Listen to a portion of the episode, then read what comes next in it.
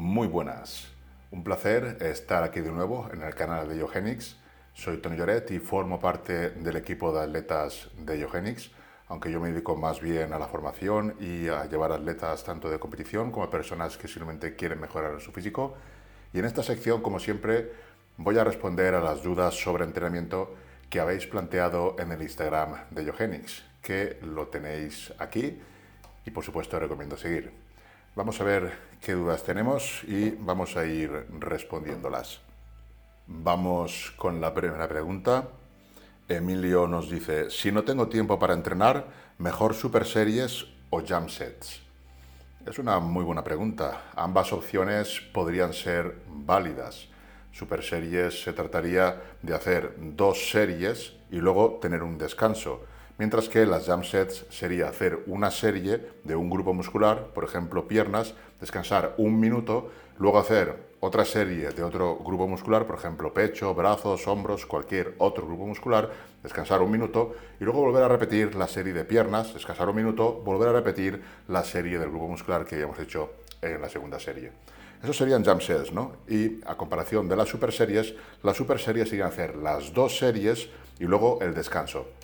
Entonces, probablemente en cuanto a tiempo vendría a ser lo mismo. La diferencia es que quizá las jump sets tengan una ligera ventaja por ese, digamos, mayor descanso quizá entre lo que serían los dos ejercicios.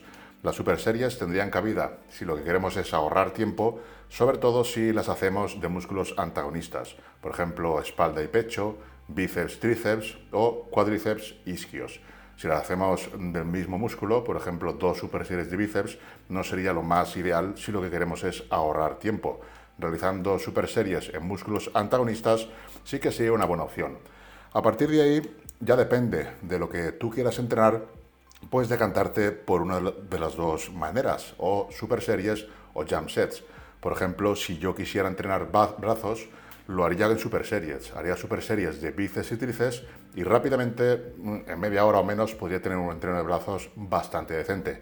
Sin embargo, si quisiera entrenar quizás un músculo grande y uno pequeño y no quisiera que fuesen antagonistas, probablemente las jump sets sería una buena opción.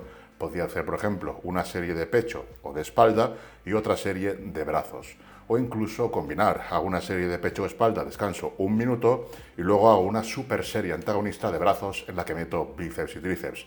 Se podría combinar de muchas maneras. Al final el tiempo va a ser muy similar porque en las jump sets descansas un minuto entre series, haces un ejercicio, pongamos de piernas, descansas un minuto, haces uno de brazos, descansas un minuto, vuelves a piernas, descansas un minuto y repites, mientras que en las super series vas a hacer dos grupos sin descanso, pero luego vas a necesitar descansar al menos dos minutos o más para recuperar. Así que en cuanto a tiempo sería similar. Yo digo que me decantaría por una u otra dependiendo de los músculos que quisiera trabajar. Si quisiera trabajar, por ejemplo, piernas y brazos, elegiría jump sets. Si quisiera trabajar, por ejemplo, piernas y hombros, también. Si quisiera trabajar ya músculos pequeños, como por ejemplo hombros y brazos, o incluso una super serie de espalda y pecho, quizá me decantaría por eso, por una super serie en lugar de una jump set. Ya ves que es también a título personal, lo que más te guste, lo que mejor sientas, lo que más te adapte. Yo te he dado algunas opciones y a partir de ahí pues ya sería tú elegir en base a preferencias y gustos personales lo que más te motive. Un entrenamiento completo es en el que trabajamos los tres tipos de fibras, ¿no? Un ejemplo. Muy buena esta pregunta. Eh, lo primero que tendríamos que ver son los tipos de fibras que hay. Realmente hay más de tres. Vamos a resumirlo en cuatro tipos. Las fibras de tipo uno, las fibras de tipo dos A, las fibras de tipo dos X y las fibras intermedias. En los humanos no existen las fibras de tipo dos B. Estas fibras existen solo en animales. Las fibras intermedias, que quizás son las que menos se hablan, son fibras que tienen capacidad de modificarse para convertirse más en rojas o en blancas. O sea, modificarse para convertirse más en fibras de tipo uno o de tipo dos, dependiendo del deporte que nosotros hagamos, dependiendo de las exigencias que, le, que hagamos con las fibras, con el músculo, pues pasarán a convertirse más de tipo dos o más de tipo uno. Estas serían las fibras intermedias.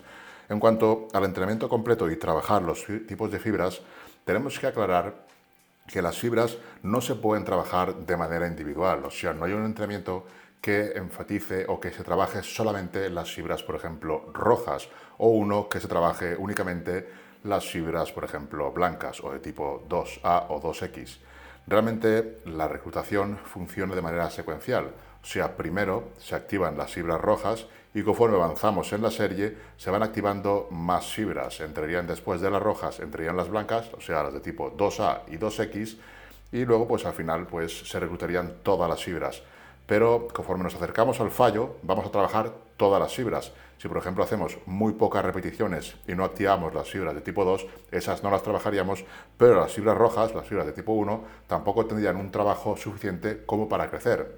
Además de que estas fibras, las fibras rojas, no tienen un potencial de crecimiento, digamos, bastante significativo. Más bien las que crecen son las fibras de tipo dos, las fibras blancas.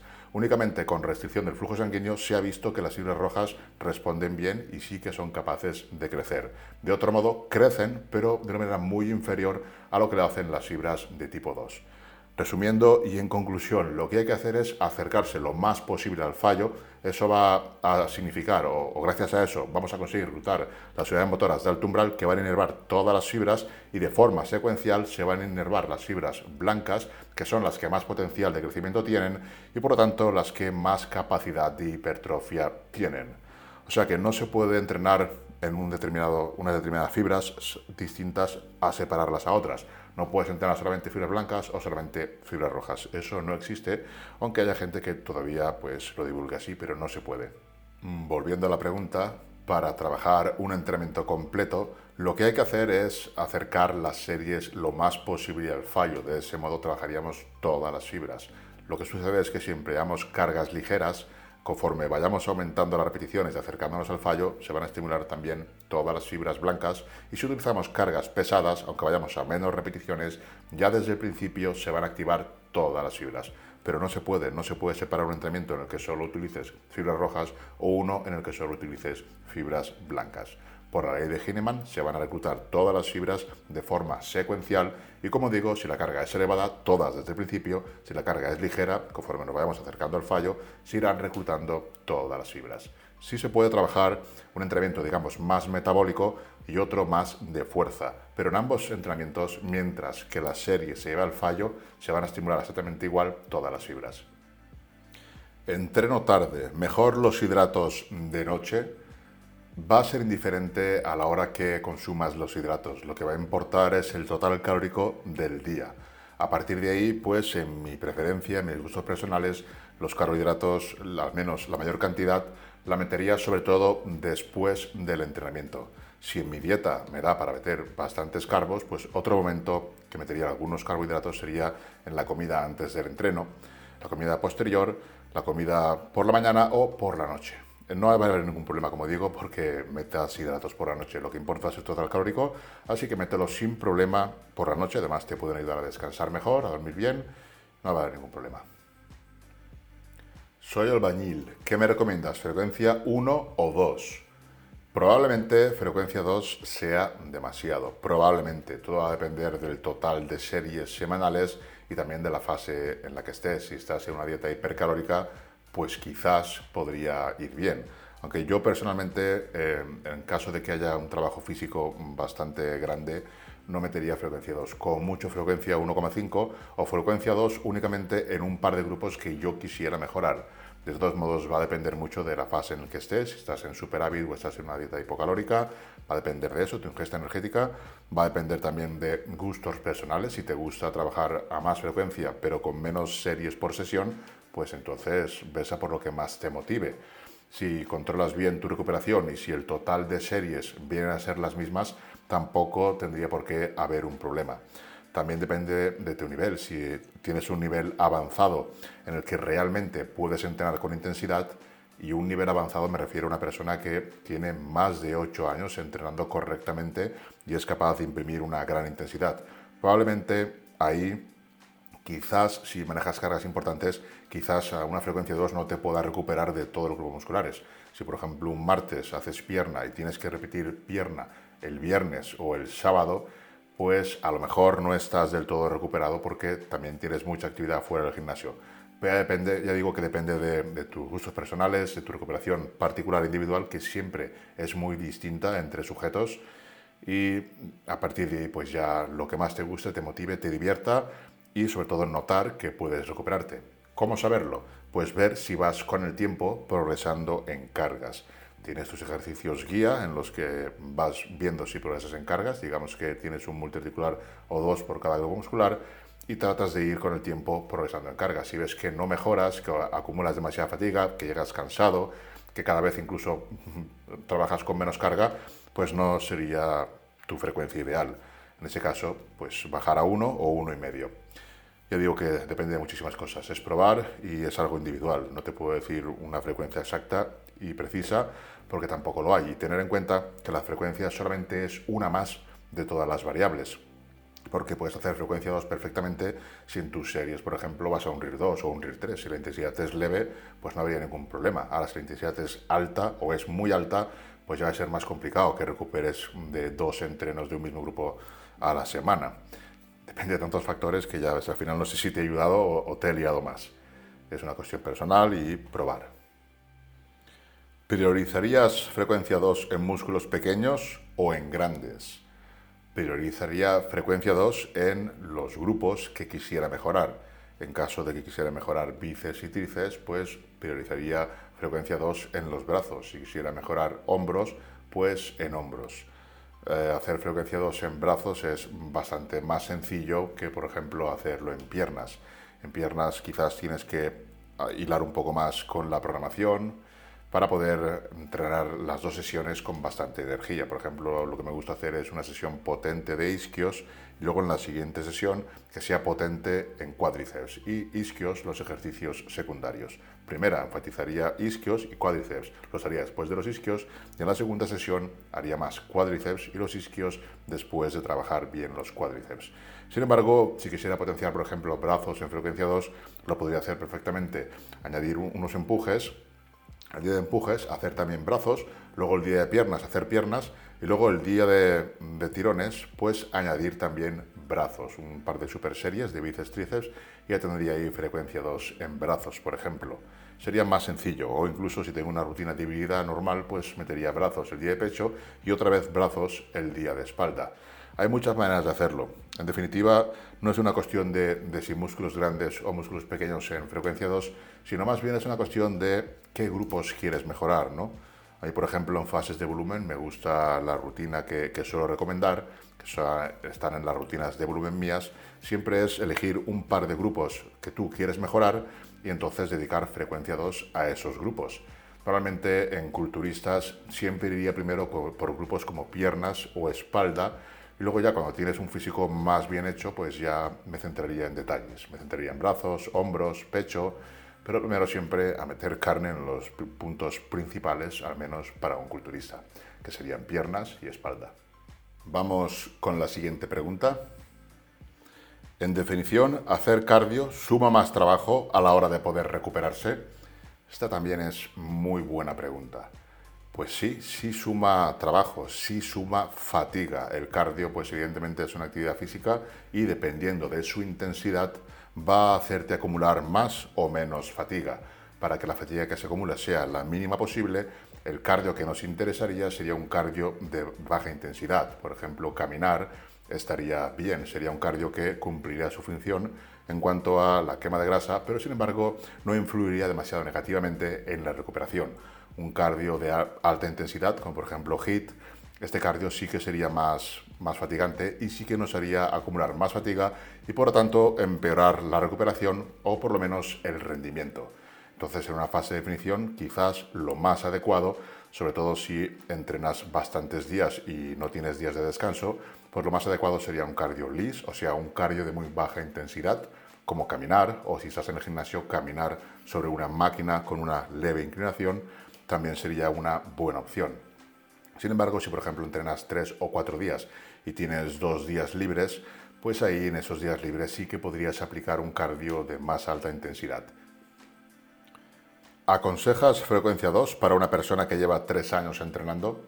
Siempre va a ser algo individual, o sea, realmente se ha visto que no porque sea frecuencia dos va a ser superior siempre que el volumen total y la intensidad sea exactamente la misma.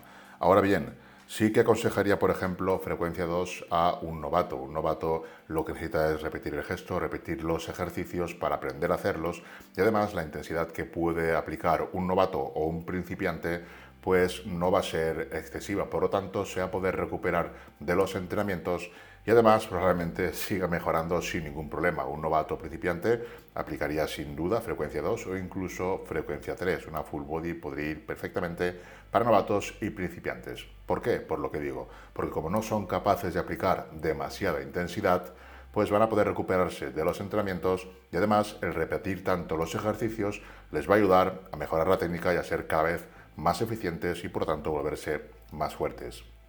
Un intermedio pues probablemente también sea una buena opción, frecuencia dos, si le gusta entrenar a frecuencia dos. Hay personas que les gusta más tener una buena sesión en la que tengan muchos ejercicios y realmente salgan bombeados de la sesión, y otras personas que eh, les gusta más pues tocar un par de grupos para no aburrirse y sienten mejor el trabajo así. Si es tu caso, pues también te recomendaría frecuencia dos. Un intermedio mmm, puede ser tu caso, puedes tener entre tres y seis años entrenando, serías intermedio todavía, dependiendo de, de, cómo, de cómo te manejes, de cómo manejes las cargas, si todavía aumentas cargas, si todavía te recuperas bien, dependiendo de muchos factores, pero probablemente pues entre tres y seis años pues seas intermedio perfectamente. Avanzado ya sería incluso más de ocho años. No somos avanzados tan pronto como nos creemos. Realmente tres años entrenando no es nada, todavía estás aprendiendo a nivel control motor, estás aprendiendo los ejercicios, tienes mucho en cuanto a técnica para mejorar, por lo tanto tienes mucho margen. Sí, sería, sería bueno frecuencia dos, si como digo a ti te gusta frecuencia dos. ¿Qué sucede? Cuando ya eres muy, muy avanzado, la intensidad que puedes aplicar en cada entrenamiento ya es demasiado elevada. Y en ese punto probablemente frecuencia dos no sea lo más óptimo, cuando eres muy avanzado. Ya tendrías que repartir mucho mejor el volumen y quizás las series por sesión para poder recuperarte. En caso de aplicar frecuencia dos siendo avanzado, quizás las series fuesen demasiado bajas para conseguir un buen estímulo. Quizás, esto como digo siempre es muy individual y elegir una frecuencia u otra no es lo que va a determinar que tú mejores o no.